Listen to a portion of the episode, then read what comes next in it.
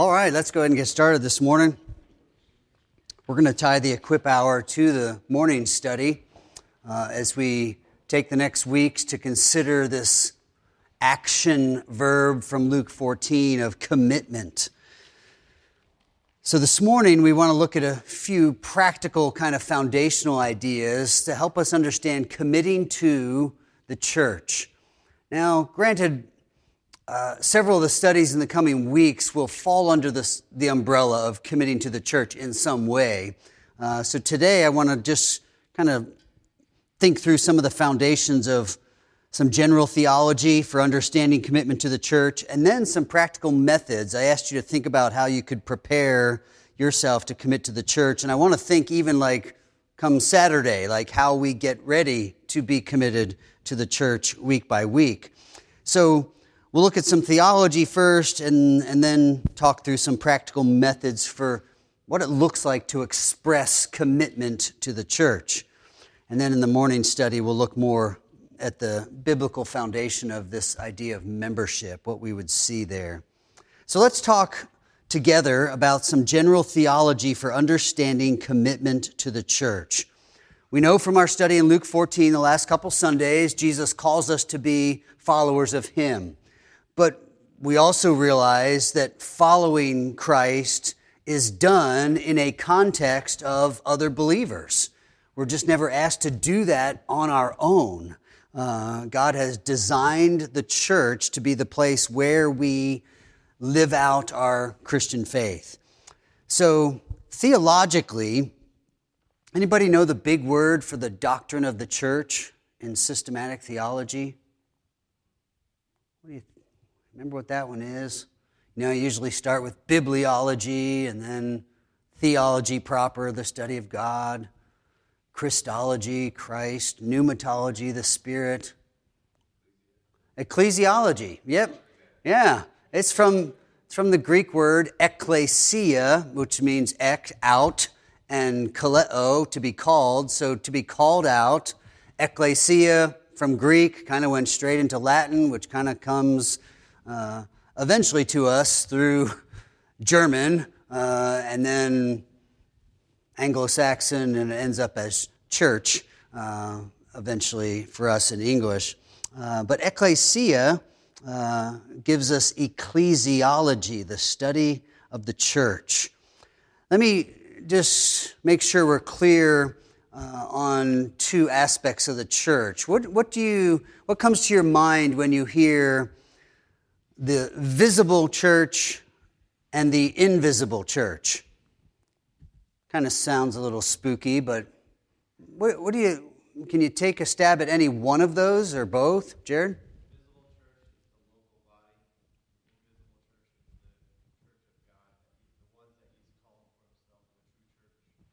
Okay. Um, so the local body and the true church. We're let's, let's build on that. The, that true is helpful. Um, what, what do you think visible means when we say the visible church?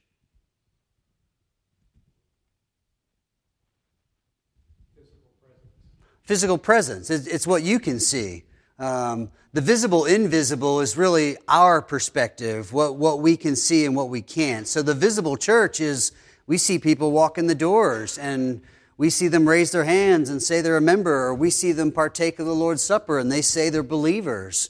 And that's all we can see. We can't see into the heart to know if they are some of those from Matthew 7 that say, Lord, Lord, and yet they never really were true believers. Uh, so the visible church are all those who name the name of Christ. They show up on Sundays and they kind of do the things Christians do. Um, and we may even see what we think is fruit of that profession of faith and agree that they sure look like Christians. That's the visible church. Uh, the invisible church uh, would be uh, more clearly, as God sees it, the ones who are truly saved. Um, that may not be what we can see. We can't see into the heart and say, oh, that's actually a, a professing you know, Christian, but a heart that's never been regenerated. Um, so that's, that's, as Jared said, the, the true church. Invisible to us, but visible to God. Uh, he knows exactly who the believers are. Uh, he's called them. So uh, that, that often comes up even in the study of church membership, because some argue, well, you know, how can we really know? And should we be putting people's names on a list if we can't know for sure? And it's like, well, you know, understand where you're coming from, but uh, we might as well not wring our hands too much about this because Jesus just tells us listen, a good tree brings forth good fruit, a bad tree, bad fruit. By their fruits you'll know them. So that's all he asks us to do is just look at the fruit. Um, so visible, invisible, you might hear that language. Don't, don't be alarmed by it. Uh, let's contrast the local church to the universal church. What do you think of there? Local, universal. Which one are you? Both. Good. Good answer. Uh, the universal church well, I think you can put those words together and you realize that that's the people of God, the believers all over the world and in the span of all time. It's just anybody that we're going to be worshiping the Lamb with in heaven. Um, we would think of as the universal church. Um, obviously, there's probably a historic dispensational position that would perpetually keep Israel and the church separate, even in heaven. Um, I, I would suggest that we should just celebrate the people of God and realize that even Israel of old um, seems to merge right into the people of God in the New Testament. Whether you look at Romans, we're the Israel of God, or whether you look at Galatians, we as Gentiles are descendants of Abraham by faith. God clearly seems to merge even Old Testament Israel into believers in Jesus Christ in the church age so that we can say they're all the people of God. They're the bride of Christ. They are the church. Um, so, the universal church, believers of all time and all places, uh, why, do we, why do we even use that language in contrast with the local church? Can you think of any reasons we might do that? Let me, let me suggest it this way. What if somebody said, Well, I don't go to church anywhere, you know, I just kind of worship God in nature, and after all, we're all just part of the universal church? What would you say to him? Is it wrong to worship God alone in nature? You might take walks in a park every week and do that. Not wrong in and of itself. Is he wrong to say he's part of the universal church? Well, if he's a believer, of course he is. But why do we need this other aspect? What is he missing? Yeah, all the one another's, uh, all those commands that tell us how we're supposed to relate to other Christians. And frankly, it's just, we can say, oh, I'm part of the universal church and I love God's people. But if you never have to love God's people because you're never with them, it's a bit theoretical when the Christian life is, is extremely practical and you're told to bear with one another because it's not easy to love other Christians sometimes. And that's where the rubber meets the road. And we truly see what Jesus told his disciples in John 13 it's loving each other that will be the mark of your following Jesus. Um, by this, all men will know you're my disciples if you have love for one another. And it's just hard to say, I love the church universal because I don't, week by week, show my love for believers in Uganda or believers in, you know, Central Asia or believers in the Philippines. That, that's not where God has put me to live out my following of Christ.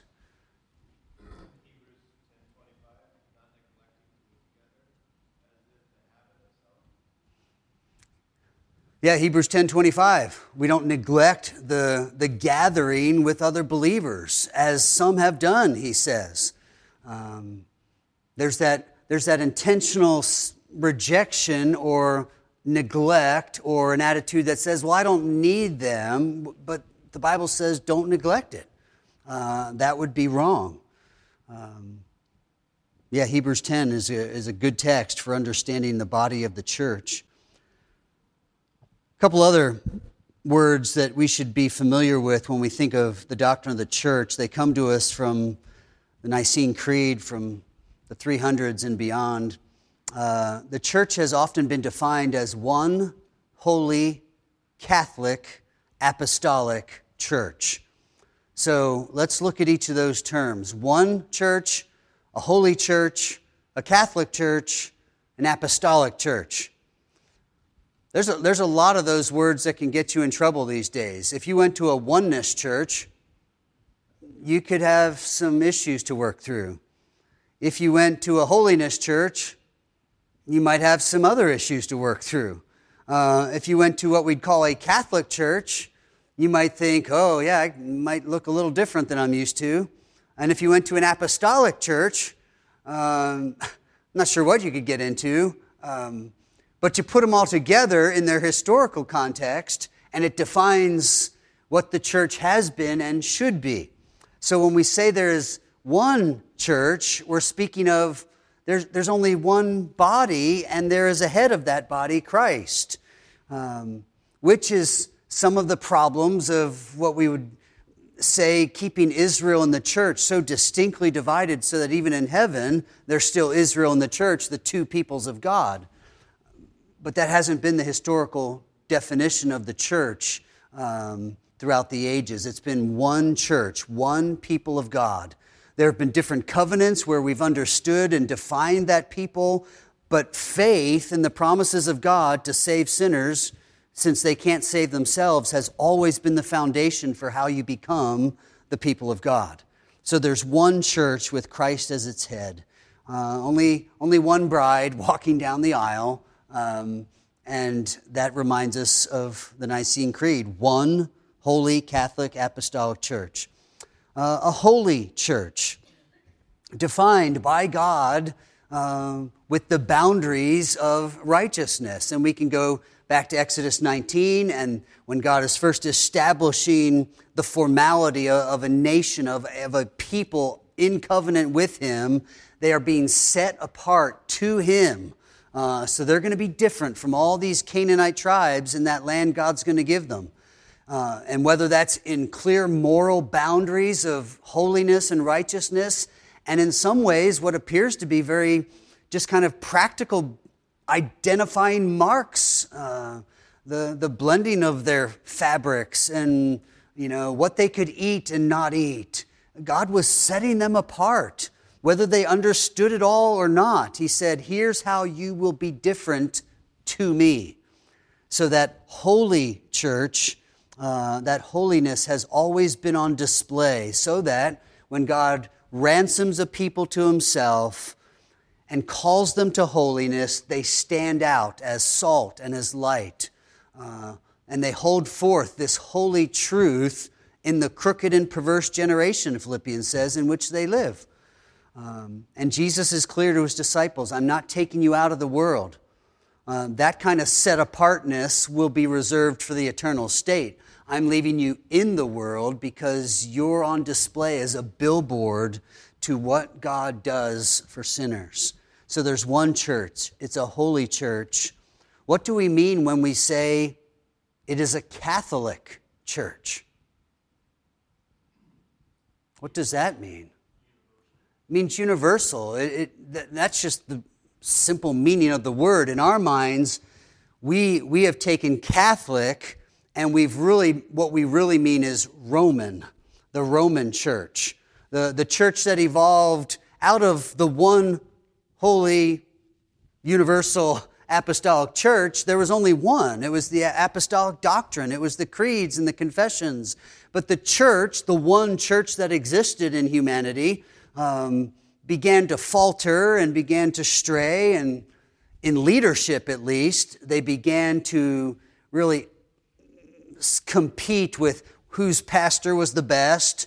And eventually, the dominant pastor became not only the pastor of the local church, but over a whole, con- or a whole group of churches. And now this group would pit itself against this one. And, and ultimately, that led to these major districts, and each of them had great leaders. They were called sees, S E A S. A see was this kind of collection, a region of churches.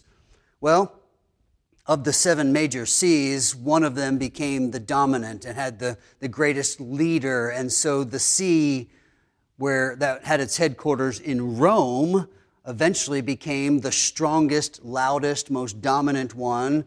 And their leader became the leader of all the churches. And he became known as Father or the Pope.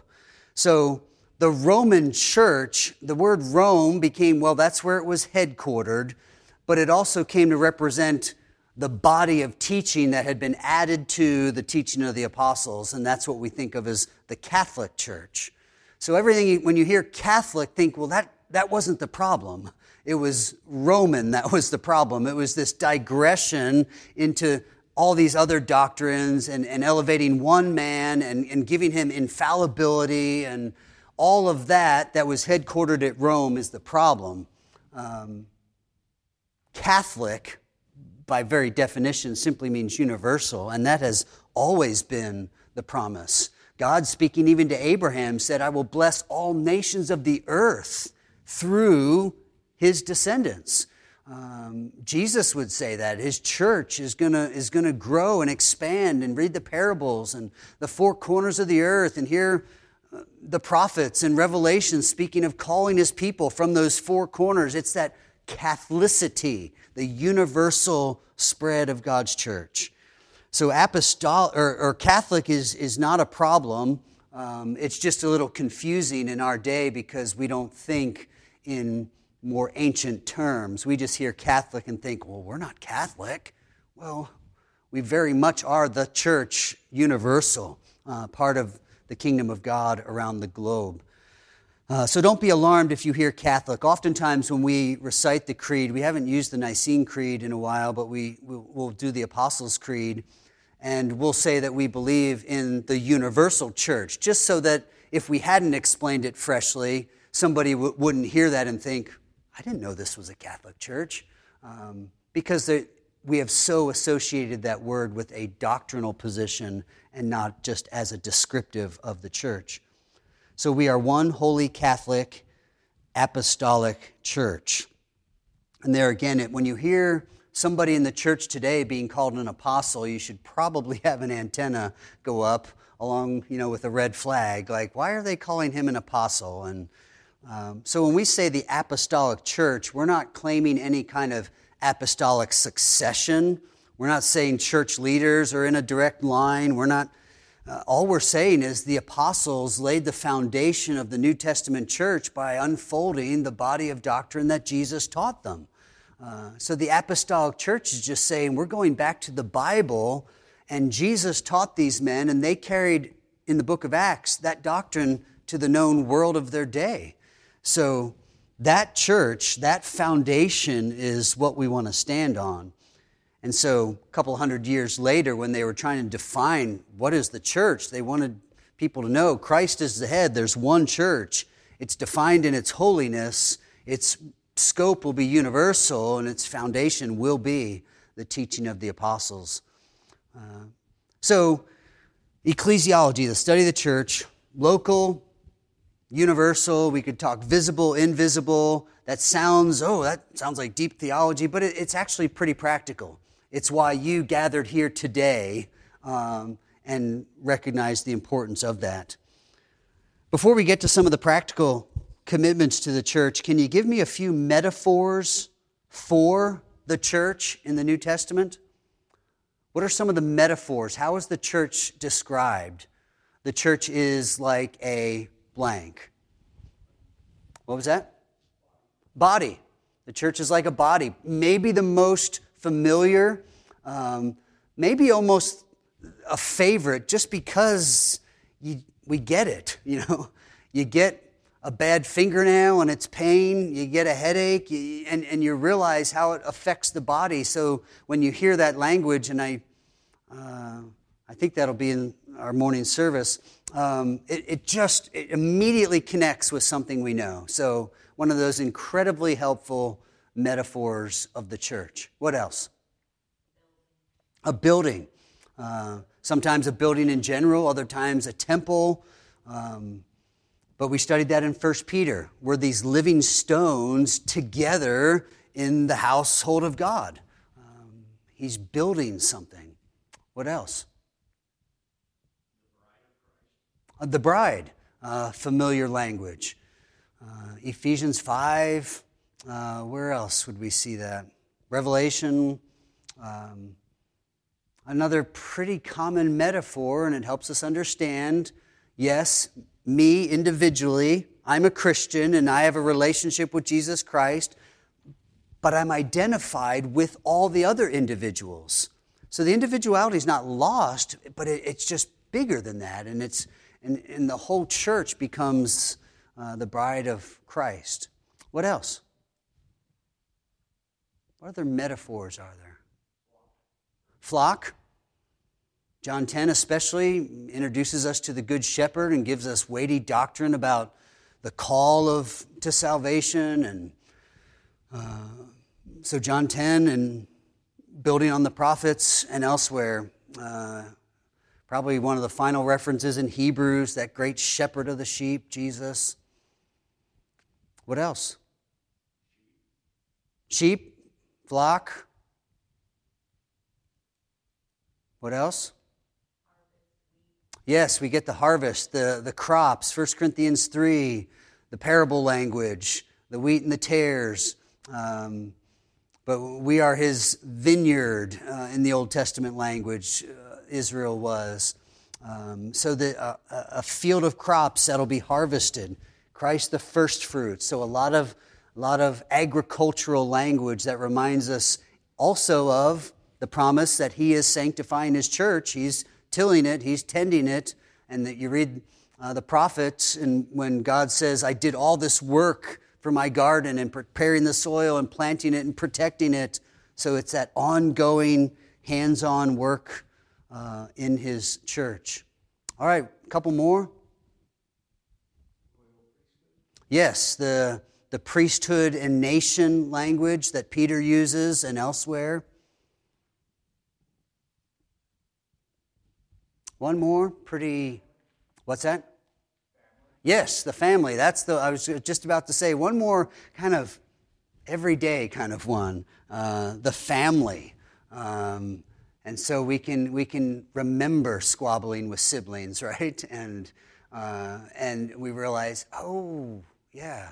And that metaphor of squabbling has carried over pretty accurately for us, unfortunately, into the church. And yet, the family, that the closeness, the, the bond that comes, even entering the family. Um, we have both natural birth and adoption as part of understanding the language of theology. We're adopted into God's family, so we get that part of it, but we're also born with the new birth. And so those analogies of even becoming family are important for the church.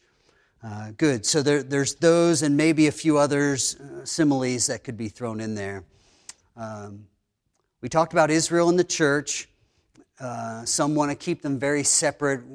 I think we're better to just let them run right in together under one heading the people of God. Um, let's think on one last distinction before we think practically about how we commit to every Sunday being a part of the church. Um, what do you think of? How, how do you compare or contrast the language of the church and the kingdom of God? Big question. Volumes are written about it, but want to at least have it in our minds that we hear this language and we probably think similar, and, and that's good. Um, but any thoughts come to mind on the church versus the kingdom of God?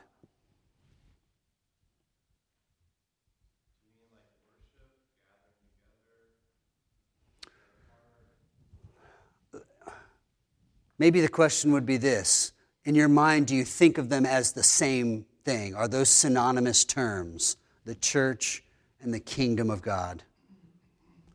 Because Jesus uses both terms on this rock, I will build my church. In other places, he says things like, you know, the kingdom of God is at hand.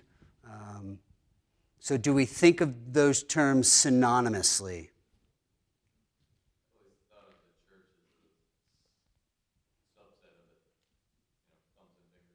Okay, so the church, a subset of the kingdom? Part, certainly. Right. What, what would we add to if we had kingdom and a subset of church? What, uh, what else would we be talking about under kingdom then?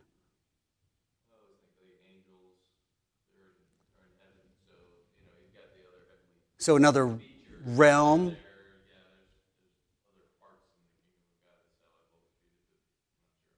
No, no, we're, you're, we're definitely beginning to kind of set the stage.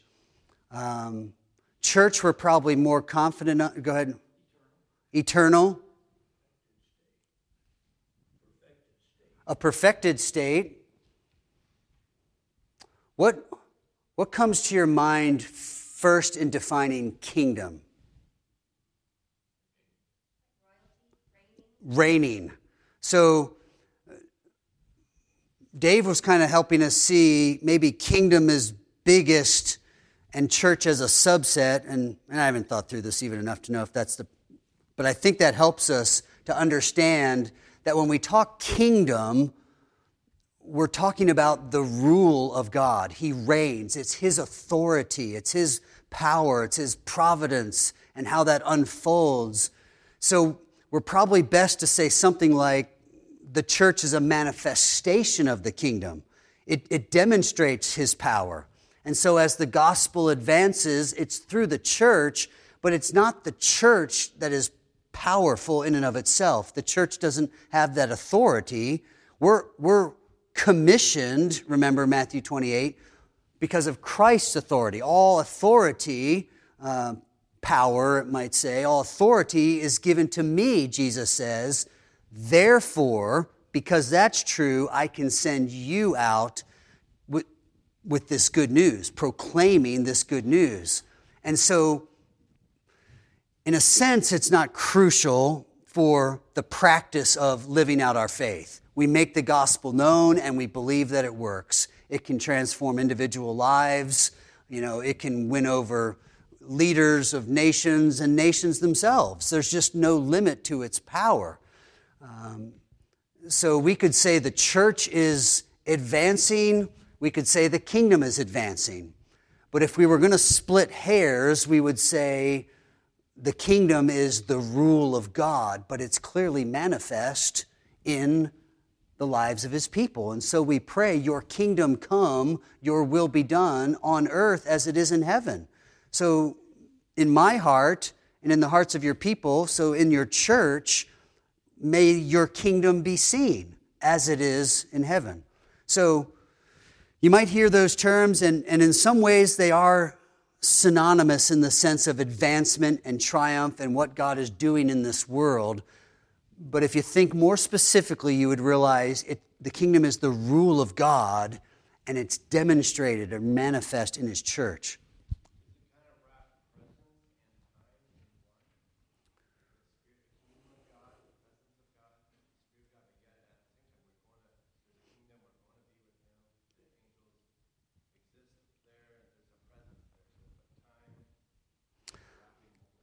Yeah, I think kingdom would kind of blur the lines of what we think of as time, you know, and, and realize that, you know, we're, we're wanting the kingdom now, and yet it is going to culminate in triumph. So it's then, and in, and yet in our minds, we're kind of waiting for the kingdom to really be seen and manifest to all, even God's enemies.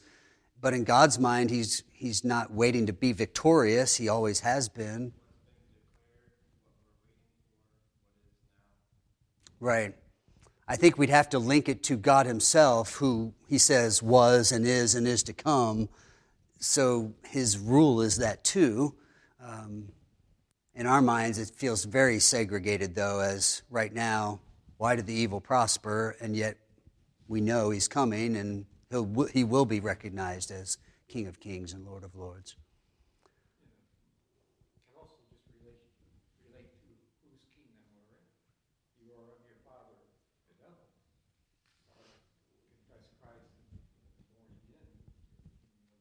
Right. A lot of kingdom language there, um, transferred out of the kingdom of darkness into His marvelous light. Um, so just know those words can be together in the conversation of the church and its victory because of what Christ is doing. Um, but there is a, a little distinction there. All right, so that's some general theology for understanding commitment to the church. Now let's talk about some practical methods of expressing commitment to the church. And by this, I mean really practical. Um, in a sense, it, I almost want us to think as practical as like, what do I need to do on Saturday to be ready to demonstrate that I'm committed to the church on Sunday? What do I need to be thinking Sunday when I come to church? Uh, what does commitment look like on a week to week basis, not just theologically? Uh, I'm committed to this doctrine or committed to, you know, this definition of the church. Um, what does what does it look like practically to express commitment to the church? Anybody have any suggestions for us? It can be really practical. If you start getting philosophical again, we'll might explore it a little bit, but what do you think? What are, what are some really practical ways that you can demonstrate, yes, this is important uh, to us as a family, to me individually, uh, on a weekly basis?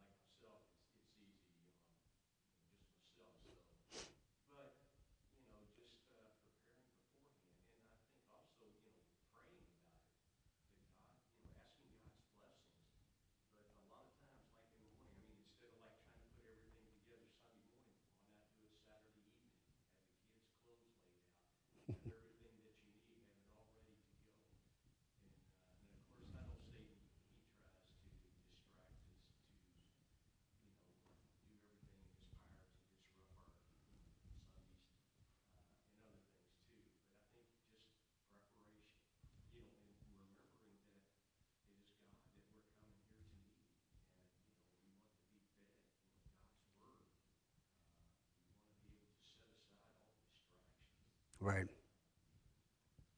So that's kind of my first point as well, the, especially with the word prepare. But because I think it is a battle, I worded it this way fight against preventable chaos. All right? Because I know, I know there is unpreventable chaos that can happen Saturday and Sunday, but fight against preventable chaos. Mom, I don't have any shoes. Or Mom, I don't have any this. Or mine. it's like, why didn't we do this last night? Um, so there is the unpreventable stuff, and it, you know somebody is going to spill something on them after they already got dressed, and all that kind of stuff.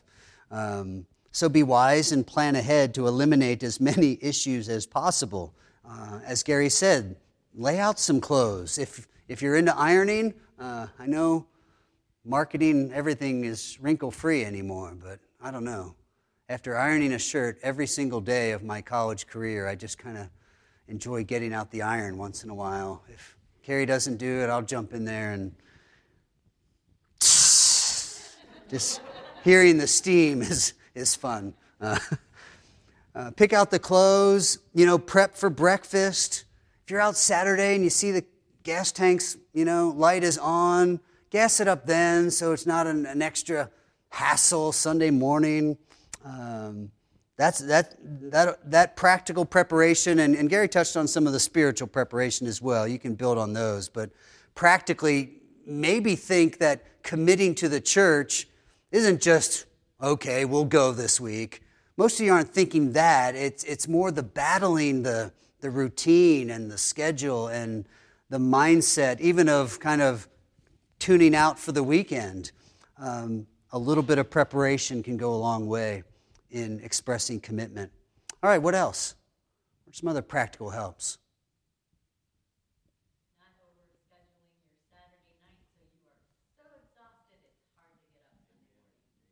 Yeah. Um, and I don't even know where I would have put this. Um, but we all know what it's like to make a plan for Saturday night, and then you're out longer than you realized, and now you're not avoiding the preventable chaos, and you just set yourself back. Or you just exhaust yourself and, you know, you, you come and sit and, and off it goes, right? And people often or come up to me and say, I'm so sorry, I was drowsy in, in service. And I'm like, well, typically I, I, I, I don't see like somebody nodding off. Once in a great while, there will be such a yawn that I just can't help but see, like, whoa, that was a big yawn. uh, so generally, I don't notice if you nod off, but uh, we might have the ushers come with the, you know, Puritan New England stick and give a poke or a little knock on the head if you if you doze off, a little feather to tickle you. I don't know. I've heard all kinds of things, uh, but I think I think it is a it is an exercise of spiritual discipline, even just to think, oh, I probably just need to go to bed, or oh, I wanted to read one more chapter, but I just need to lay it down. Um, so, yes, that's a very practical way to, to prepare yourself. What else?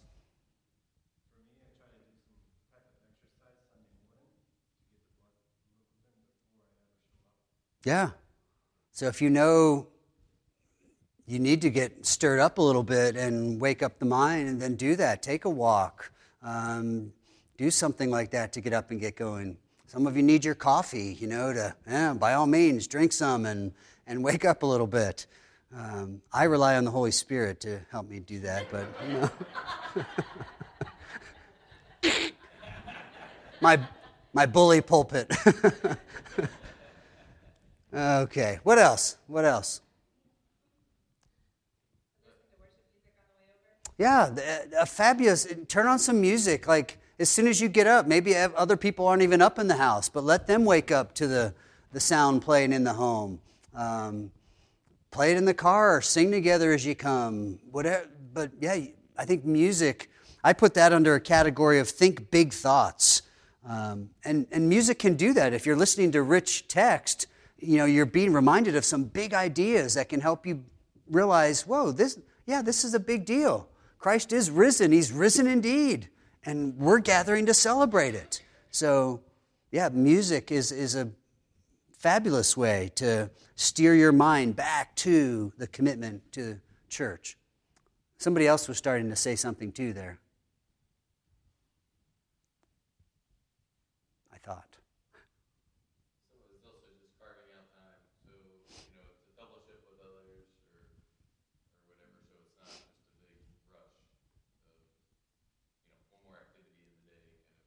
Right. So, one more activity in the day, that calls me back to something on my list. Fight against minor distractions. Um, one, that might mean you wake up and realize you know the routine Sunday mornings. Holy Spirit, help me to walk in your steps here and not be easily bothered and annoyed. Um, no orange juice left. Oh no, well, blah blah blah blah blah blah. You know, and it's like, well, well wait a minute, just don't, don't be easily distracted. That may have happened, and we need to deal with it. Uh, don't spend all your time preparing for the day's events. You know, focus and just enjoy. It's the Lord's day. I know why we call it that. He's risen. I know what that means for me. We're gathering with God's people. There may be other things throughout the day. They may be important. They may be ministry. They may be involved with worship or service or fellowship but kind of just let them come when they do and don't be so distracted that you, have lost track of what this is about. Uh, don't satisfy your news or social media appetite Sunday morning. You know, if the world's falling apart, you can find out at 1 o'clock and not 8 a.m. Um, don't read about the chief strategy or anything. Don't busy yourself with chores and details of the house. It's like, oh, well, this didn't get done. I just need to wash some dishes, or I want to do this, or maybe I'll start some. Maybe sometimes you have to do that stuff, but don't make it the routine that, oh, I'm going to maximize my time and, and then jump to church. I would say just fight against minor distractions. Not because they're bad things, but because there's the one moment where you can think on bigger things. Uh, fight against critical judgment, another battle of commitment. Um, even coming to church, either at home or when you get here, people may annoy you. Um, just know you're going to have to battle those annoyances. You're going to have to battle critical judgment. The sermon may not be up to your expectations that week. The song may not be your favorite. Someone may not dress the way you like. Um, bear with one another. Remember that process of sanctification that is unfolding in real time on this Sunday morning. Um, and somebody may be evidencing their need of progressive sanctification. Um, but don't take it upon yourself to feel the weight of that angst. Um, God may ask you to help anybody on any given Sunday, but He doesn't need you to help Him determine how wrong they are. Um, so fight against the critical judgments that can really contradict what we say we believe about God sanctifying His church. One other fight fight against self focus. Minimize your concern about appearance. I mean, let's face it, we, we, we all want to look presentable. Nobody's showing up in their jammies and bedhead. Um, and I think that's an appropriate consideration. Um, but also, just make sure you, you don't end up in the other ditch by being so concerned about your appearance you know, that it, it distracts, it takes away. Uh, we all need to take the time to clothe ourselves and straighten up a little bit, but um, hopefully, even while you're doing that, there's some kind of thought that this isn't most important. If anything, this just serves to eliminate distractions when I'm ministering to people. You know, I think it's good to brush your teeth so that if you're talking to someone in the lobby, they're not not listening because they don't want to be that close. Um, there's something about why we present ourselves that should be philosophical or theological. We, we do it for a reason. We want to smell decent or look decent because we're trying to communicate to people. We want to share and invite and fellowship. And so, why would I hinder that in any way? Um, but don't let a bad hair day ruin the Lord's day because the Lord's day is not your hair day, right? Um, but we all know those little things can kind of set us off sometimes, and we need to recognize it's a battle. Abandon the expectation of people noticing you. Believe that God does, but He asks you in Philippians 2 to walk into the assembly not thinking of your own needs, but thinking of the needs of others. You already know your concerns, you already know your burdens. But do you know the burdens of others? And are you ready to help bear them? So God's not saying your problems aren't important, but He is saying, Cast those on me. I care for you. Now you go and serve others by being mindful of their needs. Um, so have the mind of Christ, Philippians 2. So fight against preventable chaos, fight against minor distractions, fight against critical judgments, fight against self focus, and then think big thoughts. Think, why me? Why did I want to get up and go to church? When, like me, you drove through neighborhoods of people that could care less. So that, those are the big thoughts that help me commit to church because I realized wait a minute, there are a lot of people that don't care. They're, they're great passion and really fulfillment in this week will be well, I guess tonight it's an evening game, seeing the Chiefs play. And there, there are people here that enjoy watching a game. That's not the problem. But we all know there are people at home right now that are going to wake up and think, oh, I've got to wait 10 hours till the game comes on. And they have already spent time yesterday and will spend time today prepping for that grand celebration because it's defining to them. For the, for the next five months, they have their identity back. They're a Chiefs fan, they are Chiefs kingdom.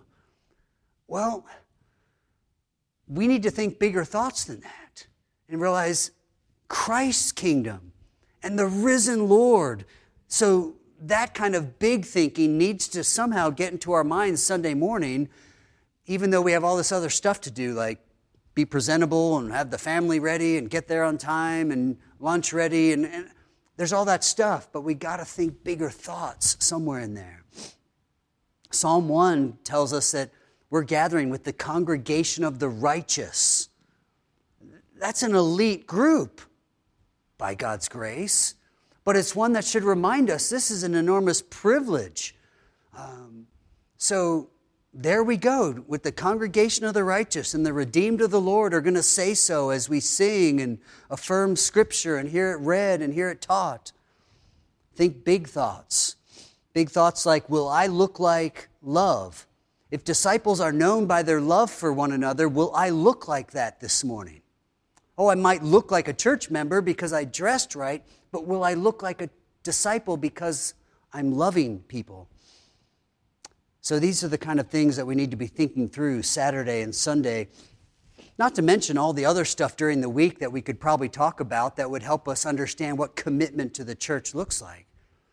Jonathan reminded us of the one another's, and a lot of them you just can't do them all Sunday morning between Sunday school and church or after the service.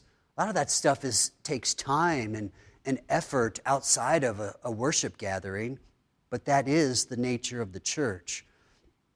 So, as we talk about commitment to the church, the Equip Hour is really about you more personally uh, and what that's going to look like week after week after week.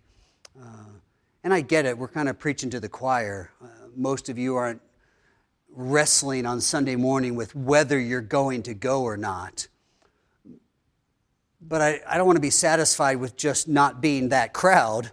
I want us to be thinking, how do I, how do I commit and demonstrate that commitment every week with, with more of a passion for what's really happening? The congregation of the righteous are gathering to worship the risen Christ. And I'm numbered among those who, who celebrate this, who want to run and see the empty tomb.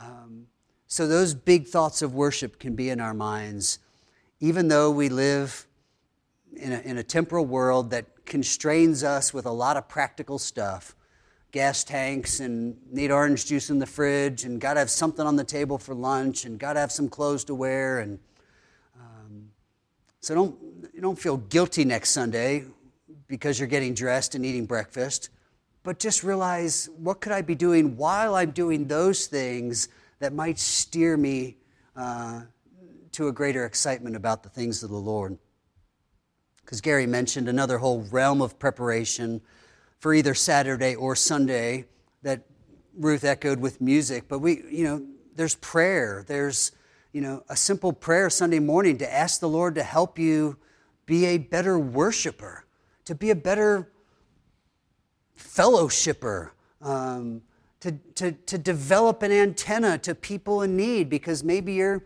kind of easy going happy go lucky and everything's great and you have a hard time like hearing somebody share a burden, well, pray and ask the Lord to help you to commit to the church in ways that you haven't done before. Uh, not because you're bad at it, but simply because we can probably all grow in what it, our understanding of what it means to commit to the church. We know this God loves his church. He gave himself for it, we're told, and we know that good news. So somehow we, in the image of God and bearing his nature now, partakers of the divine nature, must be lovers of the church. Uh, and I would venture to say, all of you would say you, you do love the church. And I don't have any reason to dispute that. But for all of us, I just want us to think okay, but what else? What else? And maybe one of these even practical things can help you next week with just, with just a little bit of a step forward in having an intentional commitment to the gathering of the church. So, Lord, thank you for your love for us. Thank you for the story that we have known long and loved much. Story of Jesus dying in our place, having kept the law in our place, and then rising from that tomb in our place so that we would have a place in heaven with you. Help us to love this story, to rehearse it often, and be willing to share it with those who have never heard it. Um, for this is what it means to be part of your church. Uh, continue to teach us in the hour to come. Uh, may our worship be thoughtful, intentional, participatory, uh, for we've gathered to bring you praise, and you're worthy of it, and so we offer it willingly in Jesus' name. Amen.